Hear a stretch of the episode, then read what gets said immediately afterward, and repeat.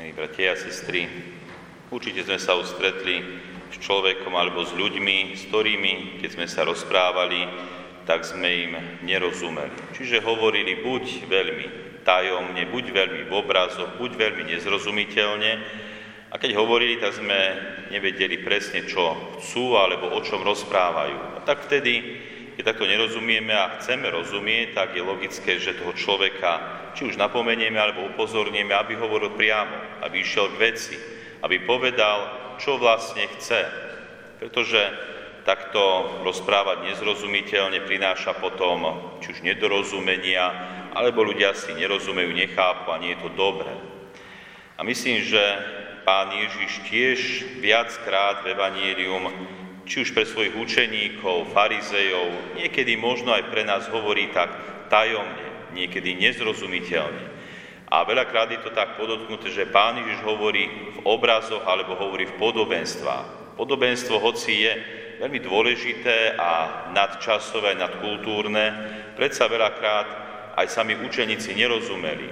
Sám pán Ježiš im musel veľakrát vysvetliť to podobenstvo, čo vlastne hovorí, ísť k veci ísť na koreň veci. Ale občas sa stane, a to konkrétne aj v dnešnom evanílium, že Pán Ježiš hovorí otvorene, hovorí priamo. Aj dnes sme počuli takú poznámku redaktora v dnešnom evanílium, doslova Pán Ježiš hovoril otvorene. A hovoril otvorene o veľmi dôležitej veci, ktorú si nemali učeníci zle vysvetliť, ale mali ju hneď a priamo pochopiť. A pán Ježiš hovoril otvorene o svojom utrpení, doslova o tom, že syn človeka musí mnoho trpieť. Starší veľkňazi a zákonníci ho zavrhnú, zabijú ho, ale on po troch dňoch stane z mŕtvych. Toto hovoril pán Ježiš otvorene, aby nedošlo k nedorozumeniu, alebo aby si to učeníci nevysvetľovali nejak obrazne, nejak v podobenstvách, pán Ježiš im to takto priamo povedal. Určite aj preto, že toto bolo poslanie Ježiša Krista. Toto bola Božia vôľa. Malo by sa povedať, toto bola misia, okrem toho, že pán Ježiš zvestoval Božie kráľovstvo, tak prišiel na túto zem, aby za nás trpel, zomrel, aby nás vykúpil z našich hriechov. O tomto hovoril pán Ježiš otvorene. A všimnime si, ako reagujú učeníci a konkrétne apoštol Peter na povedzme to tak priamo, na Božú vôľu, na to, čo chcel Boh. Sám Peter si vzal Ježiša na bok do súkromia a začal Ježišovi dohovárať, že sa mu to nesmie stať.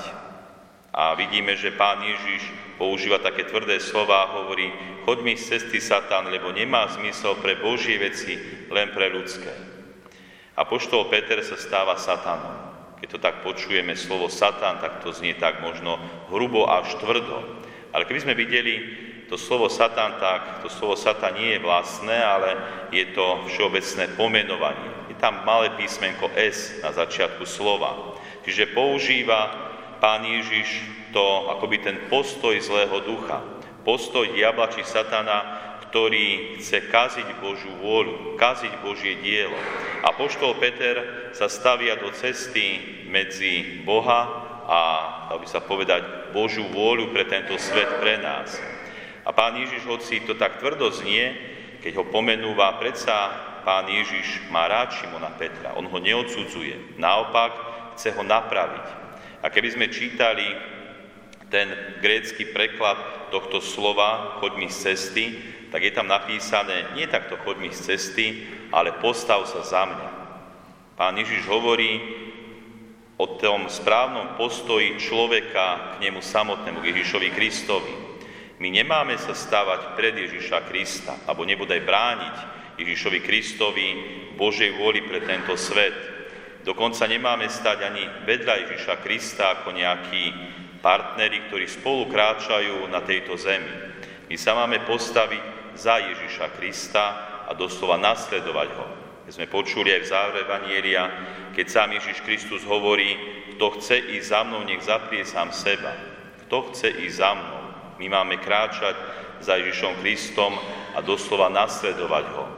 My sme iba ľudia plní slabosti, pochybností a potrebujeme mať ten pevný vzor a pevný bod, ktorý kráča pred nami. Potrebujeme mať Ježiša Krista, ktorý nás doslova vedie týmto životom a týmto svetom. Preto aj my sa máme postaviť za Ježiša Krista, nasledovať ho a kráčať, ako sám Ježiš Kristus hovorí, so svojím krížom. Toto je cesta kresťana. Cesta kresťana je identifikovateľná takými dvoma spôsobmi. Kresťan by mal žiť v láske, o ktorej hovorí Ježiš Kristus, a kresťan by mal žiť aj spolu so svojím krížom, o ktorom aj dnes hovorí Ježiš Kristus. Toto je cesta kresťana.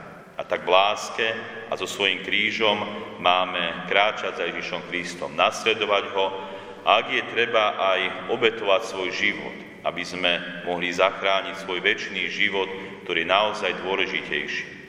A tak, milí bratia a sestry, určite aj my vnímajme tú Božú vôľu, ktorú má Boh v našom živote. Je to taká múdrosť kresťana alebo žitie v duchu svetom, kedy vnímame, čo Boh chce v našom živote, kam nás vedie.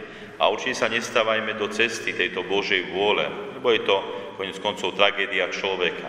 Ale naopak, keď budeme vnímať tú Božiu cestu, postavme sa za Ježiša Krista v láske a so svojím krížom a nasledujme ho.